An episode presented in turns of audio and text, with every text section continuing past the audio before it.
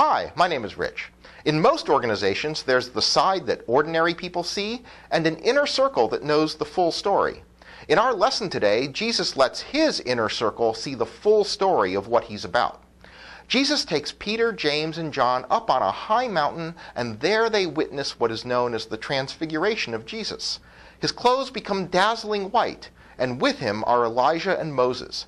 This is a glimpse of the eternal, but Jesus tells his disciples not to reveal what they had seen until after his death and resurrection. His disciples had seen Jesus perform miracles. He had fed the 5,000, healed the blind, and walked on water. But this is a turning point for them. Now they know there is so much more. In church, we like to attract people with kindness. We love to feed the hungry, house the homeless, visit the sick. But we have to remember that we're also about much more than that. We're about following a Savior who died for our sin and was raised on the third day in order that we would inherit the kingdom.